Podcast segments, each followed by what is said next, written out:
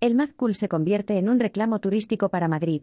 La Comunidad de Madrid, presidida por Isabel Díaz Ayuso, aprobó el patrocinio al Mad Cool Festival 2022 con 1.089.000 euros, un apoyo estrechamente vinculado al potencial turístico de esta cita musical que el pasado año generó un impacto de 53 millones de euros en la economía regional.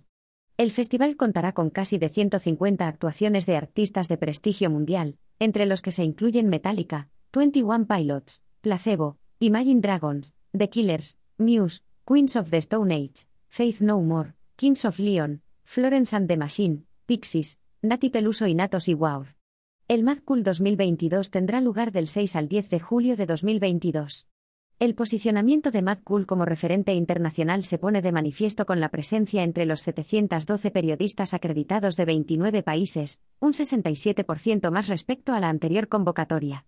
Mad Cool Festival no tuvo la oportunidad de celebrar su edición de 2020 debido a la crisis del coronavirus, pero hay que conmemorar que en su cuarta edición reunió a más de 168.000 asistentes gracias a un cartel compuesto por grandes artistas como Pearl Jam, Depeche Mode, Queens of the Stone Age, Jack White o Arctic Monkeys, entre muchos otros.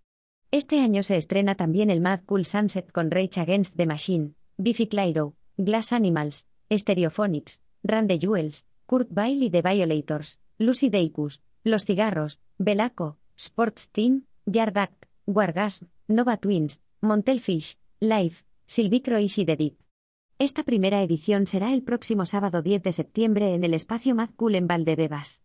Rage Against the Machine vuelve a España después de más de una década, siendo esta una de sus dos únicas actuaciones en España.